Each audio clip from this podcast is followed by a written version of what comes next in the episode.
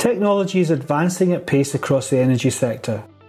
As we progress towards net zero, we want you to stay ahead of the conversation. Welcome to the Net Zero Technology Centre's podcast series, Transition Talks, where we'll be joined by industry experts at the forefront of the energy transition as we examine the challenge and explore the solutions.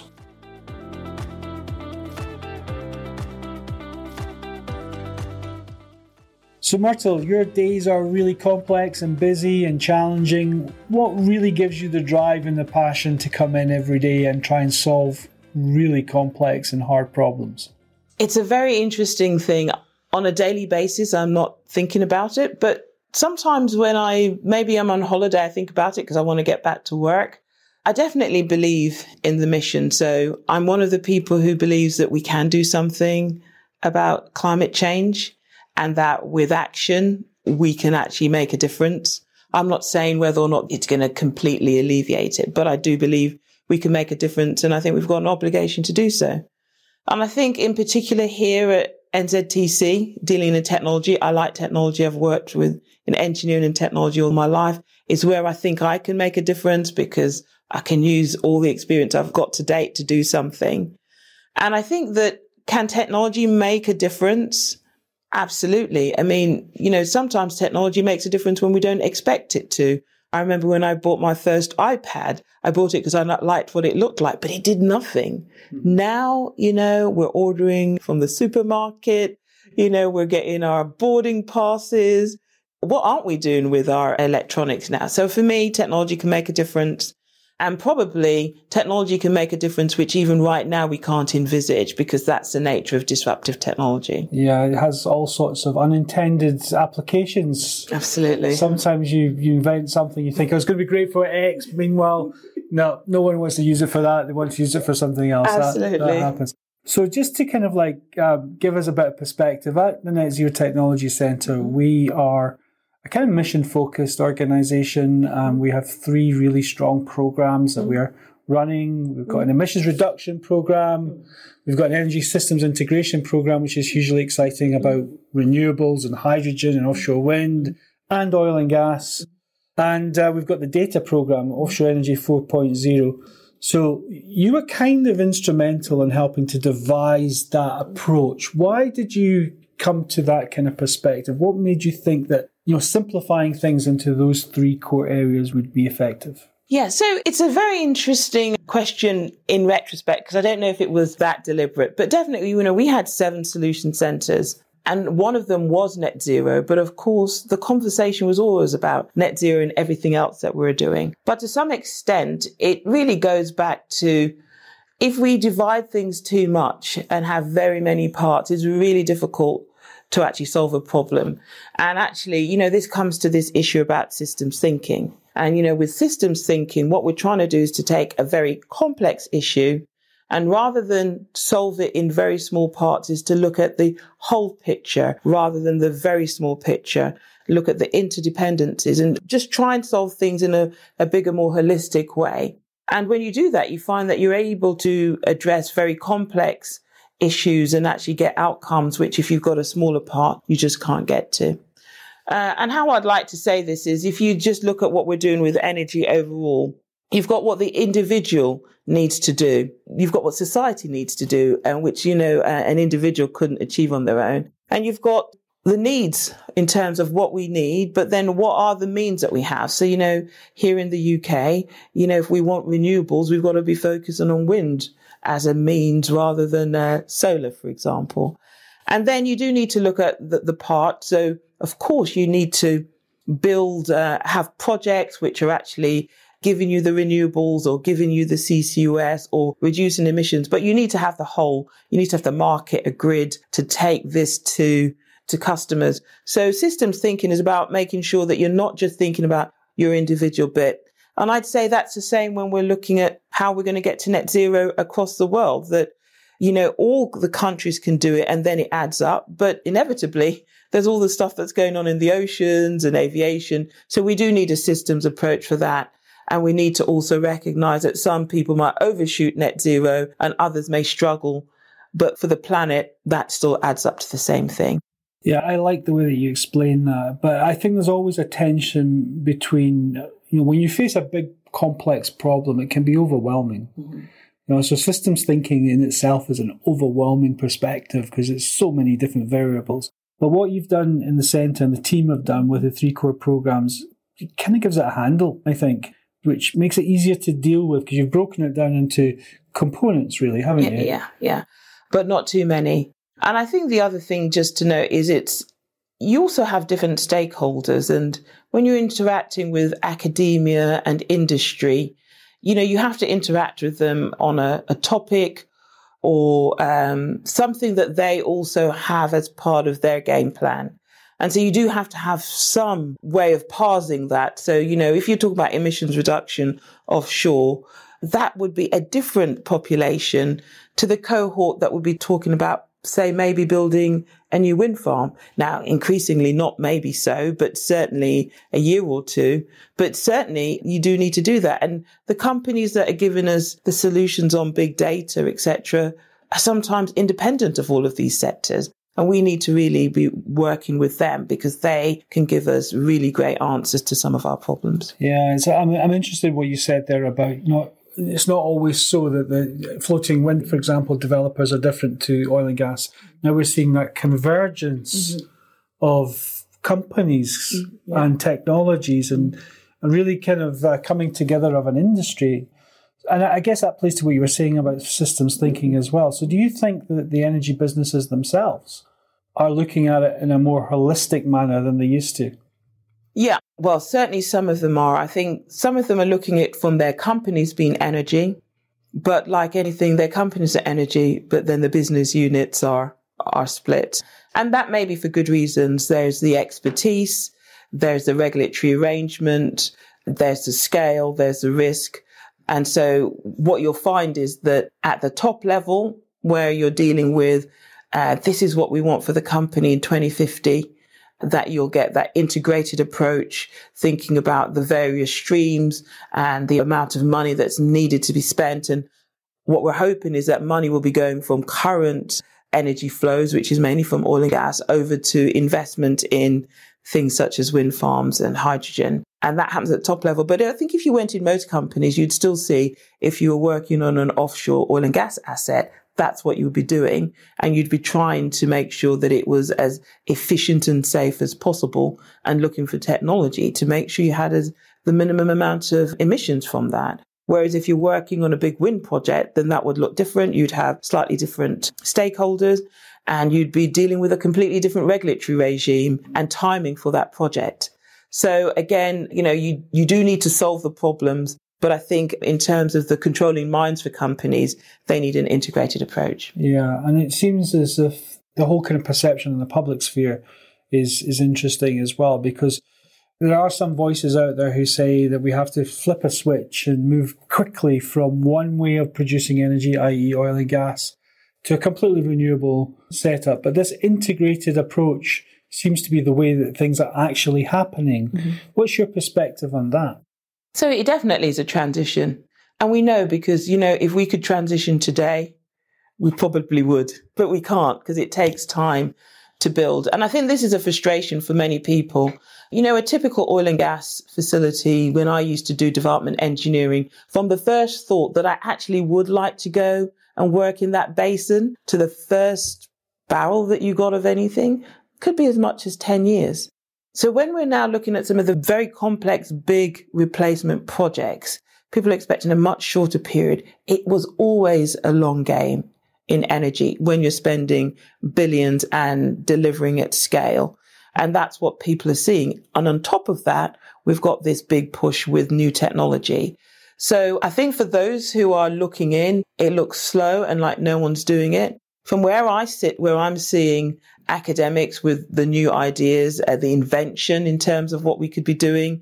I'm seeing developers with the new innovation that they've done. They've taken something and changed it and it actually operates in a new way. I'm seeing technology that's going to make a difference. So it's absolutely natural for me to be more optimistic that things are going on because I'm sitting right at the front end. But I imagine for those who are sitting, waiting for the hydrogen in their home so that they don't have to use fossil fuels, it seems like a long path. It does, doesn't it? That's one of the criticisms I think the industry's had, is that we talk an awful lot about hydrogen and carbon capture and storage, but where are the big projects? Mm-hmm. And there are projects going on, but maybe not at the scale and the impact that people would expect to see in making a transition to that kind of economy. But do you feel, I mean, you said you were an optimist, so do you feel that we probably will wake up one morning and realise that we're almost there in terms of investment that's going into these things? Can you see that happening, that investment and that desire to do that? So look, I think that there's no good reason for people not to want to get to net zero by 2050. I see there could be a lot of headwinds that could take us off. And we've seen some of them over the last couple of years, you know, the pandemic, you know, what we're doing, you know, now we've got, well, we always had war, but now we've got war a bit closer. Perhaps we see that it could be more disruptive and kind of explains why other countries were, you know, what do I solve first? So I think at the moment, I think we can get to 2050 and net zero, but there'd have to be a lot of things that are happening differently. And I think it's a case of we're going along and then we're going to have to make some kind of leap, like snakes and ladders. We're going up. We're going to need to find a ladder, which gives us something very disruptive or some kind of major thing that the countries do together, which just gives us that acceleration. Because at the moment, all I see is the snakes where we get pandemic and you go back. We've got war, we go back. So we need some more ladders in order to get there. Because at the moment, if you looked at it, we would be behind. And to be fair, you know, even to get to 2050, we are still going to see some climate change. And at some point, we'll be saying, if it's, say, 0.6 for the UK, what do we need to do differently in terms of mitigation? But, you know, what we want to do is to be spending most of our time in making sure that doesn't happen. But we still, as I said, more ladders and less snakes is what we need in this. Yeah, but I guess I'll come back to the question. I'm trying to articulate it a different way. Are you seeing the pace of change starting to ramp up? Absolutely. I mean, you know, I joined NZTC 2.5 years ago, and I could almost say that hardly any of the majors that I saw had a very big brief around this. And since then, in fact, I think when I joined, it was about the time that BP came out with their new strategy. I think absolutely the pace of change. But as with acceleration, I mean, you can be accelerating fast, but of course it does take time, you know, and you gain that momentum over time. And I think the problem for us is whether or not the ambitions that we have in the short term are going to be met. And if they're not met, how do we change the medium term plan to accommodate that? And that's probably where we are at the moment. Yeah. I mean, you're an engineer and a thinker, and you know, obviously you're very focused on the technology side of the equation. But I'd like to change tack a little bit and ask you about the social science side of puzzle, because I know you've got some opinions on that as well.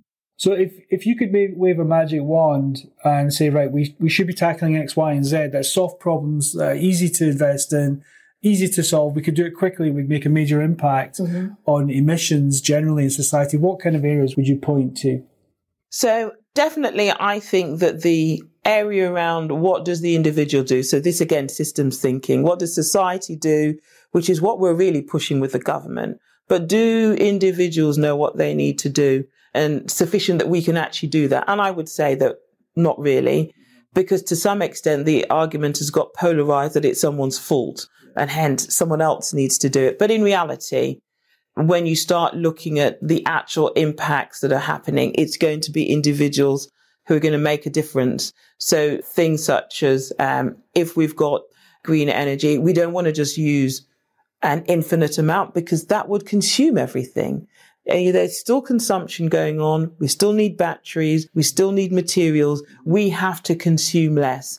So this issue about how we do these things efficiently, waste less, circular economy becomes more important. Otherwise, we're just going to make another problem. So for me, I would like to see not individuals doing more, but knowing more, because I think this fight over the hearts and minds has become such that it's someone else's fault when we need to say others need to do it. But what is my job so that we all have something to do? So I think that's really important, that the individual contribution is well known and accepted.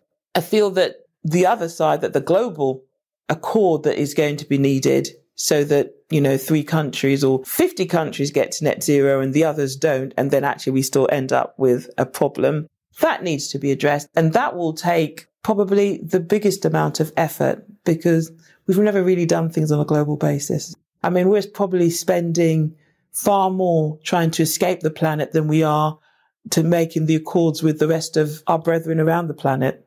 You know, if you think about the billions that they're spending, you know, can we get a colony on Mars?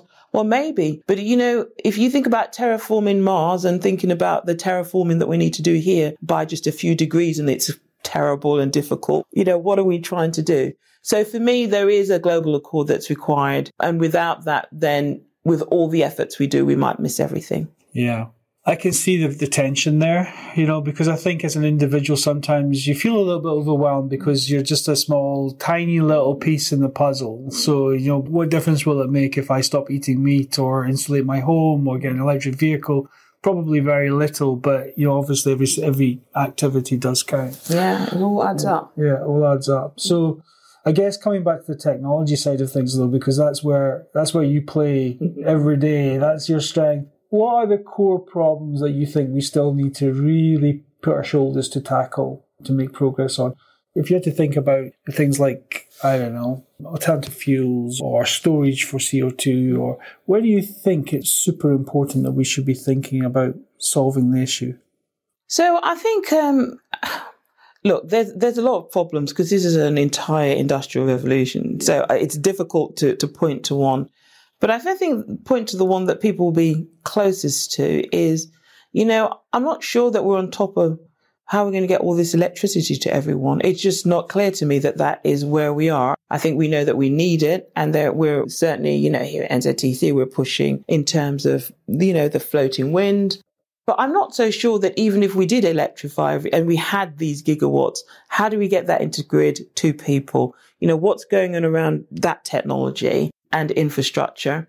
And do we need to invest in different or more disruptive technology, such as, you know, wireless transfer of power? I mean, think about that. Then you could overcome the issue that we've got old infrastructure, which some countries won't have because they don't have that infrastructure. So very important that we start looking at some of these other solutions. And these solutions to some of these in what I'd call some of the other countries may be useful. So if you take what happened with phones, that the fact that some of the countries that hadn't developed didn't have all these lines, etc., was really useful when they actually started using mobile phones. That's why it took off and had far more, much higher adoption and far more quickly. And I think that there may be some things we can be learning from not having to work within the constraints of our 100-year infrastructure. So we can skip a development step. Yes.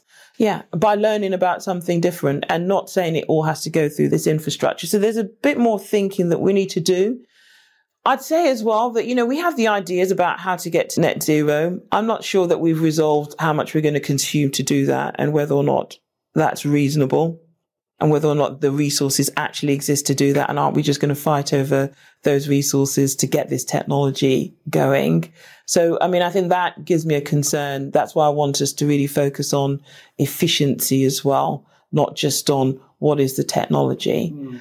And then I think the last thing is, if it's clunky, it doesn't bother me, but I'd like to get, you know, reliable and affordable technology in use. And I think that's more important than how, you know, some of the other. Yeah. Absolutely, you know. So for me, we really need to focus on the problem. It's not going to be a perfect solution. And I'm one of these people. I have to say, I'd prefer that we spent our time getting 90% of the way than argue about the fact that we're not going to get there by 2050. So if we got there by 2052, I'm also very happy. Yeah. So I guess to summarize most of what we've been talking about, I guess I would say you're probably a glass half full kind of person. And when you're looking at the problem and, you know, you've got an engineering mindset, so you're thinking, you know, we can fix this. This is achievable. We can make a difference here. Yeah, I think we can do it. And, you know, as I said to someone, you know, if I'm in 2050, I don't want to be the person who said, I knew we weren't going to make it as everything collapsed around that. There's no glory in that because it's all gone wrong.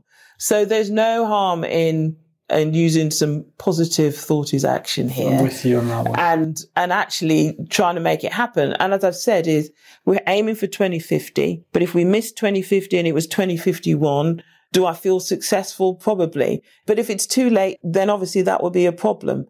But I'm not sure. So I think at the moment we can hit it, but it's more than technology. It's more than collaboration, and it's even more than a global accord. I think we're going to need some luck here in order to get that piece of disruptive technology that gives us the ladder, that gives us a 5 or a 10-year boost on this journey that we didn't expect. Okay, Myrtle, you know what I'm going to do? I'm going to come back and speak to you in about a year and maybe 2 years' time. Yes. And we'll compare notes as to how things are going. But so for today, I just say thank you very much. It's been fascinating to listen to you. And I wish you all the best with the efforts that we're putting in at NZTC. Thanks, Stephen.